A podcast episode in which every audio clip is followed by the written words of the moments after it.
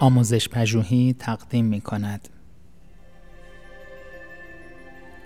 صد نکته در کلاس داریم. نکته چهل و هشت از عهده امتحانات برآمدن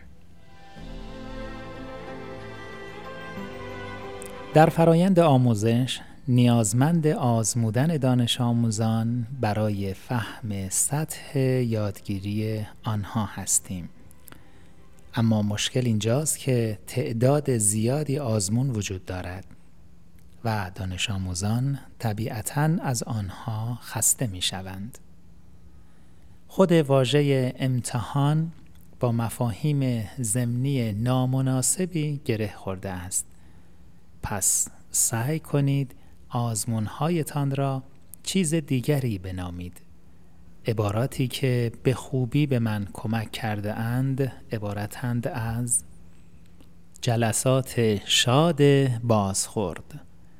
جلسات چقدر به یاد دارید؟ جلسات مرا با دانشتان تنها در ده دقیقه تحت تأثیر قرار دهید. از خلاقیت خود استفاده کنید تا امتحانات را در جوی مثبت ارائه دهید.